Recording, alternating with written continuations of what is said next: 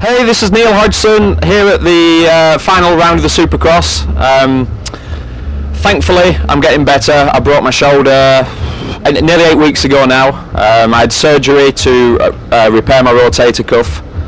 Um, basically doing physio every day. There's a race this weekend at Barber, which unfortunately I'm missing. And uh, my plan is to be back for Infineon, which is in two weeks. So um, fingers crossed I should be back. Um, I've got the movement back in it now and just lacking a bit of strength. So should be good. So I'm like I say, I'm here at Vegas, just uh, chilling in the uh, Alpine Star rig.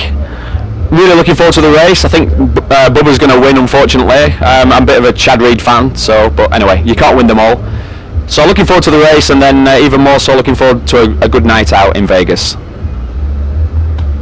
Nice talking to you. See you soon. Bye.